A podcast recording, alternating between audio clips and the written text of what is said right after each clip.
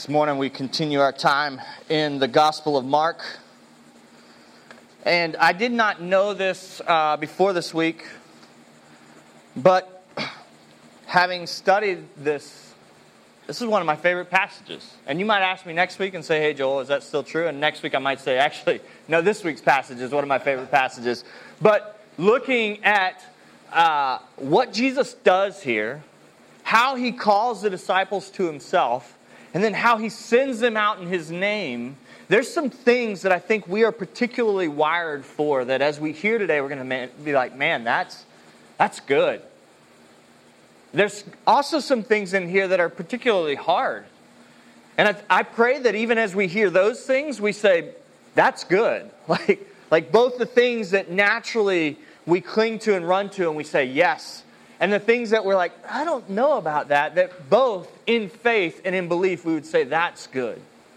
And so this morning we're looking at uh, a particular time where Jesus has already called the disciples. If we remember back in Mark 3, he had called the disciples to himself with the uh, identification that they would be sent out, but he hadn't sent them out yet.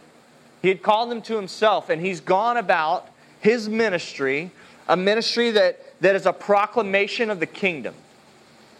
And so these disciples have gone with Jesus uh, all over Galilee and, and to, into some other areas, and they've watched what he's done.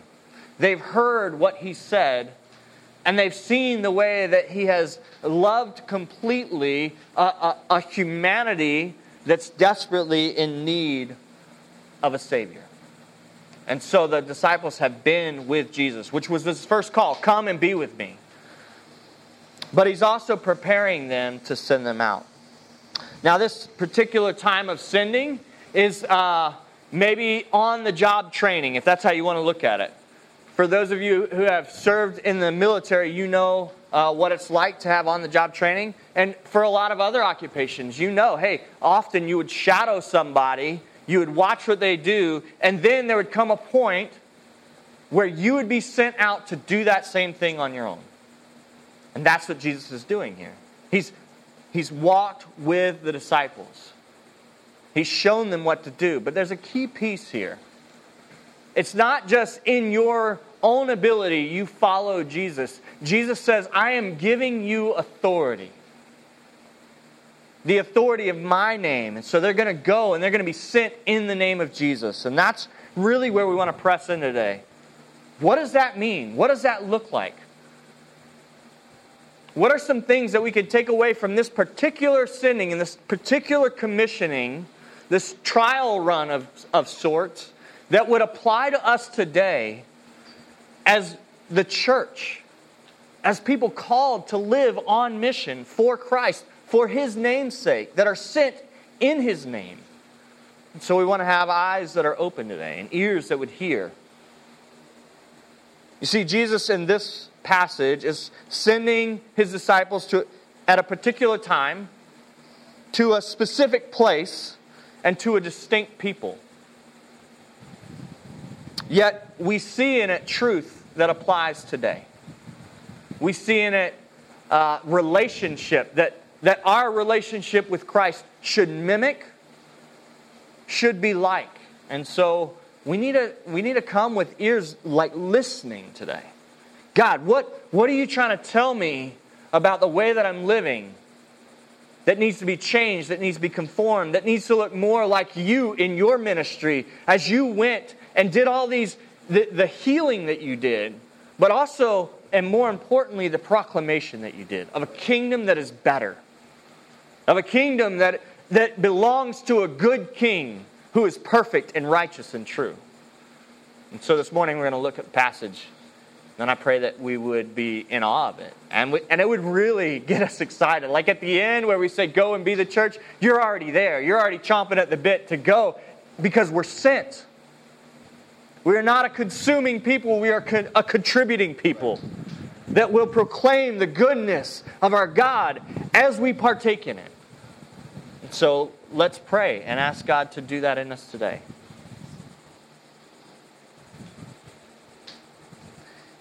God, you are so good and sweet, and we've already tasted that. We've tasted that in the midst of song and in the midst of confession, in the midst of hearing your word read to us.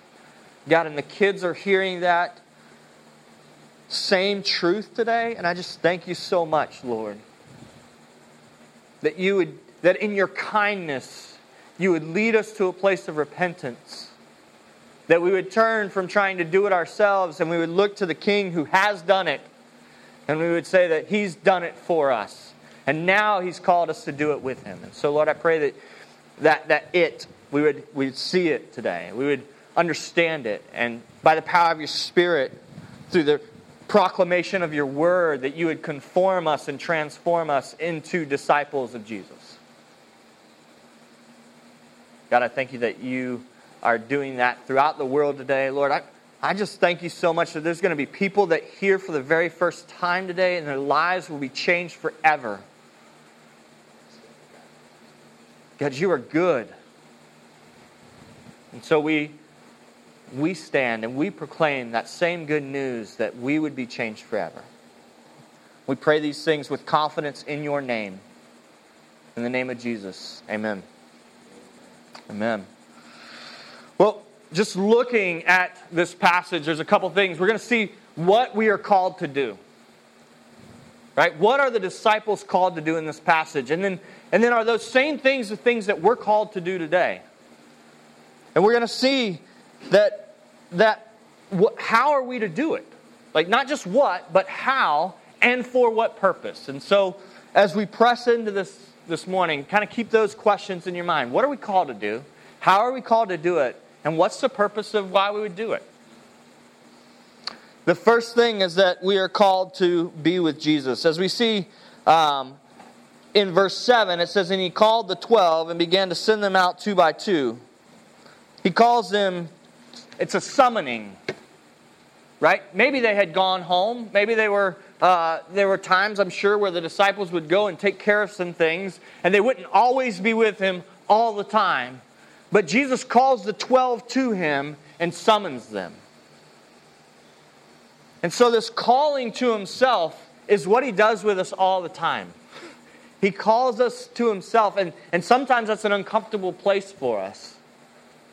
Because we know, like we've confessed, that in our sin, we should not be in the presence of a holy God, and yet we remember that not only has He called us to Himself, but He's made a way for us to come. And so, as He calls the disciples, there, th- that same reality is there a, a reality of being unworthy, a, a reality of not having it all together, a reality of not being able to do what they know that at some point they're going to be sent to do. And I think sometimes we think, oh, yeah, they've had all the training that they need, and so they can go and do this. But as we're going to see in later chapters of Mark, they still don't have it right. They still don't know who Jesus is. They still argue over place and position. They haven't learned that it, what does it look like to be last so that you could be first. Peter, he, he flies off the handle a lot. Thank goodness, right? Because some of us, we fly off the handle too. And so don't think that in this moment the disciples have it all together, and so now Jesus can finally send them on mission. No, they don't have it together, but they are being sent in the name and in the power of the one who does. And so we see that. This gift that the disciples have been given, that, that they've been called to him, that he's seen, they've, they've heard his teaching, they've seen his miracles, they've experienced the depth of his love for them and for others. Mark 13, 15 says, And he went up on the mountain. This is the initial calling. He went up on the mountain and called to them, called to him those whom he desired. And they came to him. And he appointed twelve, whom he also named apostles, so that they might be with him, and he might send them out to preach and have authority to cast out demons. Very beginning, they knew, oh man, everything that we're watching him do, he's calling us to do that too. And so, while they might be in awe and wonder at what Jesus does, there's also probably a fear and an apprehension that man, he said that we're going to do those same things, and I'm not prepared for that.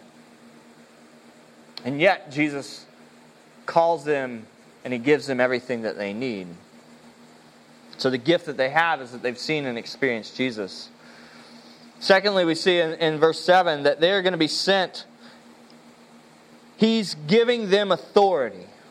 They are being sent in the name of Jesus, in his authority. This authority is, is this filling with Christ's indwelling spirit for the purpose of this mission. This is for God's purposes, not for their purposes. And so he is establishing that, that they are going for his mission under his authority. They're authorized representatives in both word and deed. Listen, maybe um, as you think about word and deed, you immediately begin to think about, yeah, that's, that's the only way that I'm going to believe. It's the only way that I'm going to believe is if somebody's words match their deeds. And so, as the disciples, they're really starting to feel some weight here. Like, man, my, my deeds have to match my words. But but remember that the proclamation that they're making, the calling that they're making is to repentance, not to perfection. And so they can model that same repentance for the people, even as they proclaim that there's a need for repentance. They're sent with his power. His power to cast out demons and unclean spirits. His power that heals the sick so that they would recover, so that they would be made whole, so that the things that have, that have entered in because of sin and brokenness would be restored by the king who is coming to establish his kingdom. They're sent to proclaim the salvation of our God. We, we don't see that explicitly in verse 7, but if you look at verse 12, it says, So they went out and proclaimed that people should repent. Listen, if we've learned anything over the last couple weeks as Jesus has done these miracles, every time that he has done these miracles, he has called by faith and belief these people that he is healing and restoring into relationship with himself. You can't have one without the other. And even community group, we talked a little bit about this like cause and effect. Is it faith that works the healing, or is it healing that produces the faith? It doesn't matter. They're always in conjunction. They're always together. True faith and belief would be the only way that healing would happen. And then the healing that happens produces faith and belief and trust in a God who cares and loves and heals and saves. And so they're called to cast out demons in his name. They're called to heal the sick. They're called to proclaim, most importantly, the salvation of the God whose name they are going in. Any healing that happens, happens in the name of Jesus. He's the only one who can heal. The disciples don't have this special gift now that, that is theirs. They, they have been given a gift by Jesus, a power from Jesus to heal and to save. They're sent with his authority and with his power. This proclamation that they're making it's a, like we talked about, a ministry of word and deed. It's authentic ministry. It's proclaimed and it's lived. In our humanity, we're quick to judge those who would, uh, who would be hypocritical. And we're also like really scared of being called hypocrites. I don't know about you guys, but as a pastor, I'm really scared. Like I have a real uh, fear of being a hypocrite because I believe this so strongly, and yet my life often looks like how can you believe that and still act that way? But thankfully, like we talked about, there is a there's a truth that justification has happened, and there's a truth that sanctification is taking place in our lives, and so we can honestly confess hypocrisy. We can say, listen, just because I am not where God is making me and taking me, does not mean that His truth is not real but it's a ministry of word and deed. And that's so key to why our preaching can't be a moralism. Because we're not right. We're not perfect. We're not getting it right. Our preaching needs to be, and, and listen, this proclaim word that's being used here in the NIV it, it, it's translated to preaching. So when you think, well, you're the preacher, Joel, no, we are all preachers of this gospel. We are all proclaimers of this gospel. And so the proclamation that we make then must point to the Savior. It can't be, hey, you need to fix yourself. But how, this is going to get hard for a second. How many times do we tell our children or our wives or those that we love, hey, you just need to do this better? You need to get right. You need to fix this. Instead of holding out, listen, you're broken. It's evident right now. And yet, we have a Savior who is restoring the broken, who's healing, who's making whole. And so we believe that and trust that. And so I have to believe that for myself, and I, I believe it for you too. So can we both come in a place of repentance, believing that that's true? And so that's the proclamation that these disciples would make. They're declaring a gospel of repentance. A gospel that would say, hey, you've tried to be your own king and you need a savior and a king who is better. And so, even as they preach this Savior, they actively trust in the Savior that they're proclaiming. That's, that's definitely for us today. Just like these disciples that are being sent on this mission, that's for us today. So that's what they're called to do. The second question that we talked about in the beginning is, is how are they to do it? And I think that there's some, some beautiful truth here that we, we get to see as these disciples go out. And then we get to apply it as we go and be the church together. Verse 8, it says, He charged them to take nothing for their journey except a staff, no bread, no bag, no money in their belts, but to wear sandals and not put on two tunics. And he said to them, Whenever you enter a house, stay there until you depart from there. As I first read that, I think about like how how are they being sent? And the first how is actually in verse 7 because he sends them out two by two. And I think that's key for us. We are not sent as lone rangers. We are not sent by ourselves to figure it out. But we are sent together as the church, two by two. So not only are we given the gift of His Word and the gift of His Spirit, but we're given the gift of communi- community.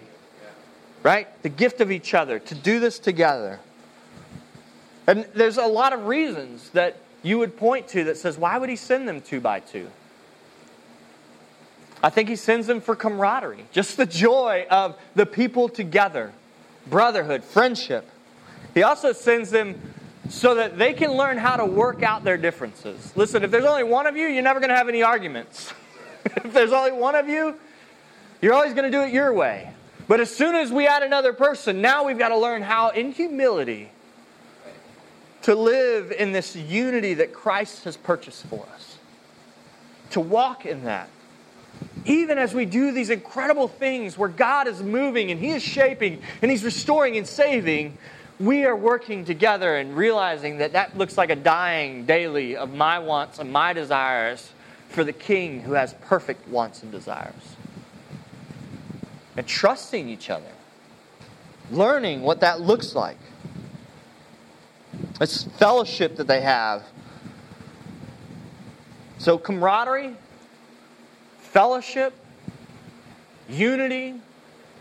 You could even say unity, hardship, like the, the, the hard part of being in relationship with somebody that's a sinner just like you. And then finally, there's this, there's this piece of the Mosaic law that I think we, we look at. And as Jesus sends the disciples out, he's sending them to a Jewish community. Okay? They're going to the Jews who would have a knowledge of a Savior who is coming, and they would be preaching a gospel of repentance in the, in the Messiah because he's here. He has come. His kingdom is at hand. Repent and believe. But for that testimony, according to Mosaic law, the testimony the, the, the truth of a testimony is established by the mouth of two witnesses. Okay? So the final piece is that, hey, this testimony that they're giving is witnessed by somebody else. And so that as they stand in front of these communities, they declare the goodness of God, that He's come in the form of Jesus, and there's two people testifying to that truth. How are they sent? They're sent first and foremost two by two. The second way that they're sent is dependent. This is where it's going to get really uncomfortable. Okay? They're sent dependent. He says, Take nothing in verse 8.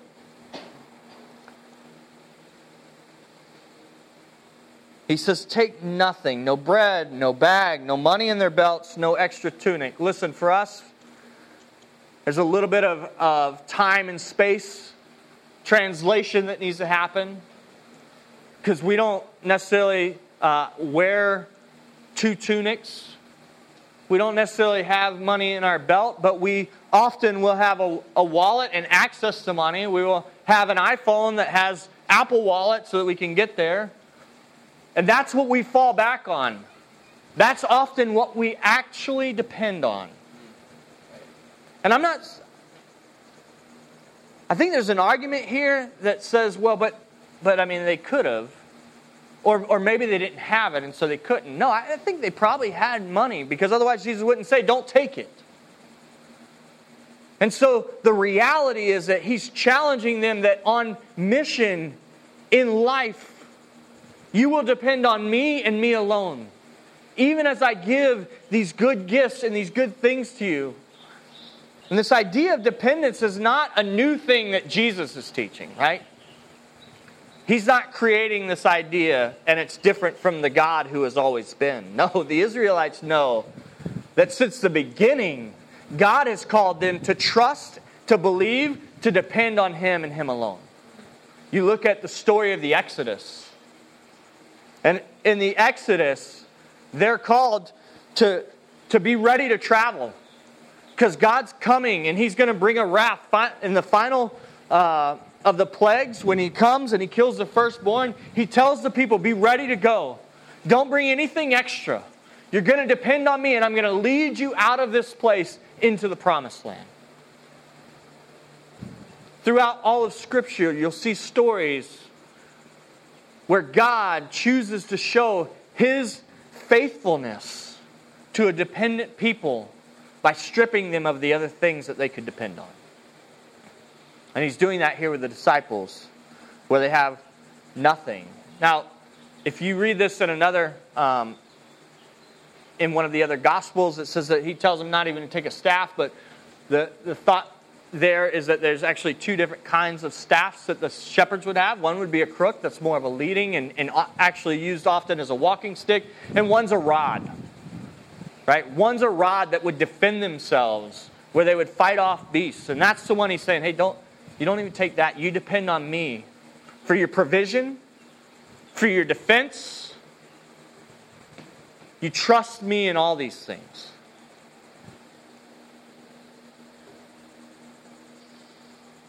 This is God's design for humanity, that we would trust Him.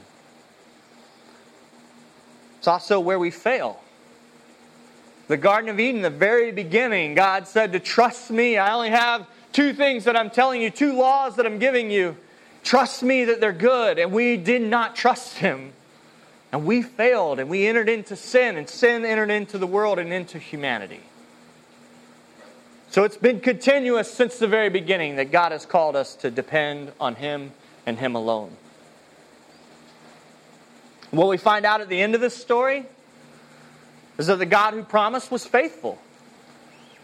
In Luke's account of the gospel, in Luke 22 35, he says, eh, this is Jesus talking to the disciples, and he said to them, When I sent you out with no money bag or knapsack or sandals, did you lack anything? And, and they said, Nothing. That's the proclamation that they give at the end. We lacked nothing. Why did they lack nothing? How was, how was this provided for them? And you see that in verse 10 of our text. It says, And he said to them, Whenever you enter a house, stay there until you depart from there. Seems kind of crazy. Yeah, obviously. Like, you're there until you leave there. But what Jesus is telling them listen, when you go into a place where there's belief, where there's reception, where they would welcome you with hospitality, you stay there. And I don't care if somebody else offers you a better hospitality, you stay there and you preach that gospel. You proclaim it to everyone. I think that's a challenge for us today because we always see, well, there's a better somewhere else. I'll just bring it home. Like when I think about this and gathering in this pavilion, and I'm thinking, man, this is sweet and beautiful. And then I know that there might be a possibility that we go somewhere else one day. I'm just wrestling with some of this. Like, God, are you just saying that we're supposed to be here? Be dependent upon you in this place? I know the answer today yes. yeah.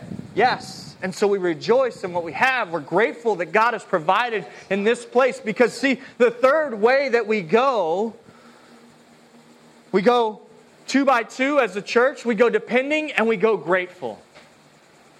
Listen, we can always look towards that next thing the better home, the better place, the better family, the better kids, the better job, whatever it is, and we lose sight of what God has given us today that in this house where He has told us to be, we're going to stay here and we're going to be grateful for what God's provided. Yes. That's, that's a people that when you see them, you're going to be like, man, I want that. Look at them. They don't have anything, and yet they have everything.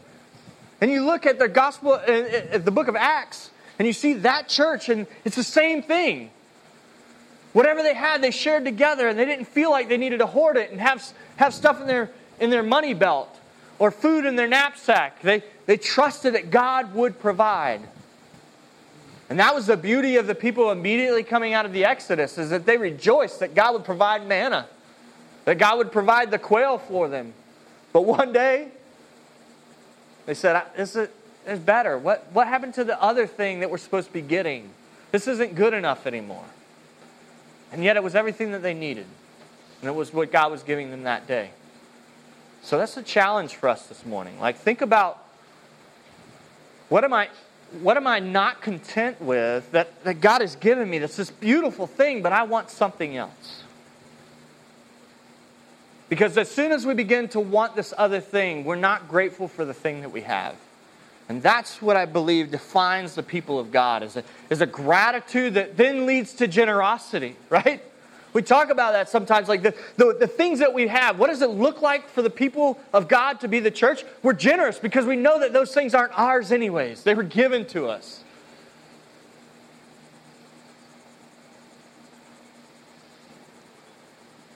I think there's a, the reality of the fact that Jesus' provision for his disciples on this ministry happened through other people. It's, it's very mundane. It's very ordinary. Unlike in the wilderness, there's no manna falling from heaven, there's no quail that they need, there's, there's no supernatural provision. It's a daily provision through his people. And we always think that, oh, there should be something bigger. But the reality is, we look at each other and we're like, man, but we have something bigger. We have each other. We have the, the church that God is building to provide for every need that we have. And so we have an attitude of gratitude. And I know that sounds cheesy. I get it. But it's real. I mean, that's what we need. And so finally, what is the mission? How are they supposed to go on that mission? What is the result of that mission? What, what is, what's going to happen? Well, first and foremost, we're going to see that the thing that's going to happen is there's a possibility of rejection. Verse 11 says, And if any place will not receive you, and they will not listen to you, when you leave, shake off the dust that is on your feet as a testimony against them. Often we think that because we have this beautiful message that we've partaken of, that we've experienced this gospel transformation, this change, that everybody's going to hear it and they're going to be like, yes. But that's just not true. There will be people that will not hear it, that will not listen, that will not receive it. And so you will be rejected, but it won't be you that's being rejected. It is the name that you are coming in. Remember, they are sent with the authority of Jesus, with the power of Jesus. So when they are rejected, it is not them, it's Jesus that's being rejected. Verse 11 says, Shake off the dust. What does that mean? That's, that's kind of a crazy thing. Well, in Acts 13, 48 through 52, we have a little bit more context. Paul and Barnabas are preaching to the Gentiles in Acts 13 48, and it says, And when the Gentiles heard this, they began rejoicing and glorifying the, the word of the Lord. And as many as were appointed to eternal life believed. As many as appointed to eternal life believed. And the word of the Lord was spreading throughout the whole region. But the Jews incited the devout women of high standing and the leading men of the city, stirred up persecution against Paul and Barnabas, and drove them out of their district. Listen, that's not, not receiving and not hearing, I don't know what is, but, but they are they're rejecting this truth that Paul and Barnabas are bringing to the Gentiles and to the Jews alike. And it says, But they shook off the dust from their feet against them and went to Iconium. And the disciples were filled with joy and with the Holy Spirit. Listen, the rejection that they experienced, they knew it was a rejection of Jesus. It's, it's out of their power to get people to believe. And so instead, there's a judgment against them. We think often that there's, uh, there's maybe a middle road. There's some good people that maybe if they work hard enough, they, they, can't, they can't go to hell. But Jesus says that there's belief and there's unbelief. There's receiving and there's not receiving. Listen, that's hard. That's hard for us. But imagine how hard, if it's hard for us, imagine how hard it is for the loving God who created them and made them in his image. But if there's no faith, there's no belief. And if there's unbelief, then there's only judgment. Because everyone will receive an eternal reward. Everyone. And for those who believe and repent and trust in Jesus, the eternal reward is life. And for those who do not, for those who reject, the eternal reward is death and hell Jesus is saying, listen, if there's not faith in that household that you go to and that you walk away from, shake off the dust. Because there's nothing good in there if there's not faith. I don't care what they have, nothing that you could take from there would be profitable. So shake off even the dust. In the uh, other account, or actually in this account, shake off the dust that is on your feet as a testimony against them. This testimony against them is that there's no middle ground, there's only belief and unbelief.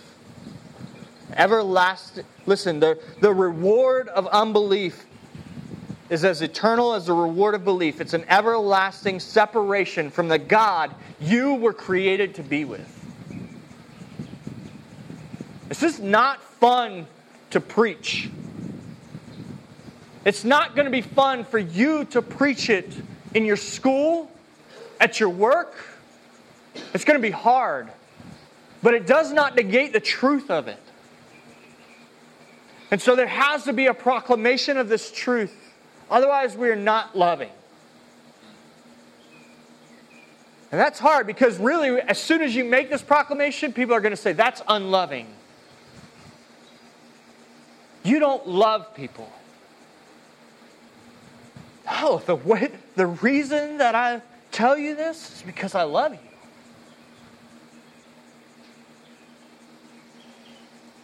Jesus describes what this torment, this separation looks like in Mark 9:48. He says, the, the torment of hell where, there, where the worm does not die and the fire is not quenched. It's painful. It's an awful reality that goes along with unbelief. There's a weeping and a gnashing of teeth. Listen, it's, it's nothing we want to experience. It's nothing we want anyone to experience. And so we need to go with the proclamation of truth, declaring that this kingdom, the kingdom that Jesus is, is, has said is at hand, the kingdom of repentance is here. This is the good news of the kingdom.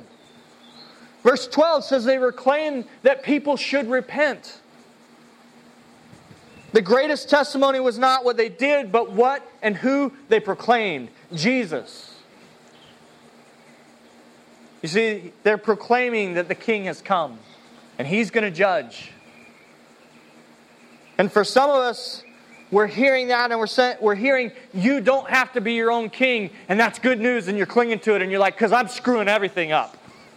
I'm glad I'm not the king because everything I touch just is destroyed. For some of us today, it's the best news that we can hear because we've lost all control of our lives and it's a wreck. We need this powerful king, this king who speaks order into chaos, to speak order into our chaos, to reign over us And there's also a call to turn away from sin. For many of us, this is the news we least want to hear, but most need to hear. We hear that, that we cannot be our own king, and we rebel against it and we hate it because I want to be my own king. And so we're at war with it. But whether you're the one who sees this as good news today and, and just rejoices that I don't have to be my own king, or you're the one who's rebelling and arguing and fighting against that, both need to hear this truth. Both of us need to hear it and recognize that it's good. That there is a king who came in a way that we, we would never imagine and who established a kingdom that we would never think of. There's a king in this promised kingdom, and it's not us, it is Jesus. You see, attempting to be king is what got us into this mess in the first place. Attempting to be king is, is the rebellion that caused sin. And yet, this good king knew that there was nothing that we could do about that sin. And so, what did he do? He humbled himself and he came in the form of man and he walked perfect righteousness, perfect obedience, ongoing perfect obedience to the Father. For who? for himself? No, he was already doing that in heaven, seated at the right hand of God, perfectly obedient to the Father. No, he did it for us. He came and lived as a human so that he could pay the penalty that we could not pay. His death on the cross was our payment. His life, righteous, perfect obedience, is what we have now if we are in Christ. It is for us. You see, we were not created to be our own kings, but to serve the king. I love Paul. He has this beautiful idea of what does that look like? And in 2 Corinthians 5:20 he says, "Therefore we are ambassadors for Christ, God making his appeal through us. We implore you on behalf of Christ be reconciled to God." Repentance is both word and deed. It's not just a proclamation of I, am going to I'm going to swear to that king. I'm going to follow him. But it's, it's a walking in that way. It's a proclamation, a swearing of fealty to King Jesus, pledging our life to it. But it's also a walking in his ways. As we think about today, football season started. Right? We're all pledging to something. We'll wear their colors. I'll wear some turquoise and orange because I'm a Dolphins fan. Maybe one day. But the reality is that as an ambassador of Christ, I should be wearing His colors. I should be wearing the fruit of His Spirit, walking in those things so that people would know that's where His fealty lies, that's where His allegiance lies. I should be walking as the, as the disciples are walking, as ministers of this gospel, We love him by obeying his commands. You see, we get caught up and we see the miracles of casting out demons and we see the miracles of healing the sick. But the greatest miracle is that people would believe. That those people would see those miraculous signs and that they would believe that this Jesus is real, that the kingdom has come, that he's done everything needed to establish it, and we would walk in it. That's the greatest thing that we see in this passage. They went out and proclaimed that people should repent, and they cast out demons and anointed with oil many who were sick and healed them. Listen, that means that there was faith evident there. The disciples come back and they tell Jesus, Jesus says, Did you lack anything? And they said, Nothing. We lacked nothing. We had you. We saw what you did, and it was beautiful. All of this is for the glory of God. It's not about us as disciples, it's about the name that we're sent with. The name of Jesus, that every tongue will confess and every knee will bow that He is Lord of all. Whether we believe in this life or not, there will be come a day where every tongue will confess, and then you will receive your reward for belief or unbelief. Pray. I call you, I urge you today, believe. Believe this is true. And then let that belief motivate you to tell others about it. Motivate you to parent differently. Motivate you to be a, a different neighbor. Motivate you to be a different coworker. For the glory of God, for the, the sake of His name, the name of Jesus.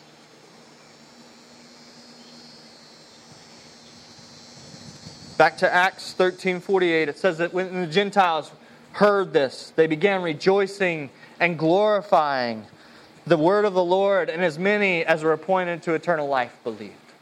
Amen? That's what we call each other to today. God, would you, by your grace and for your glory, stir belief and trust and faith in our hearts?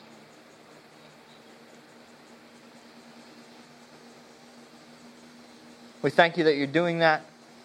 We thank you that our confession is an honest one. Lord, that we would long to see you made much of in our lives.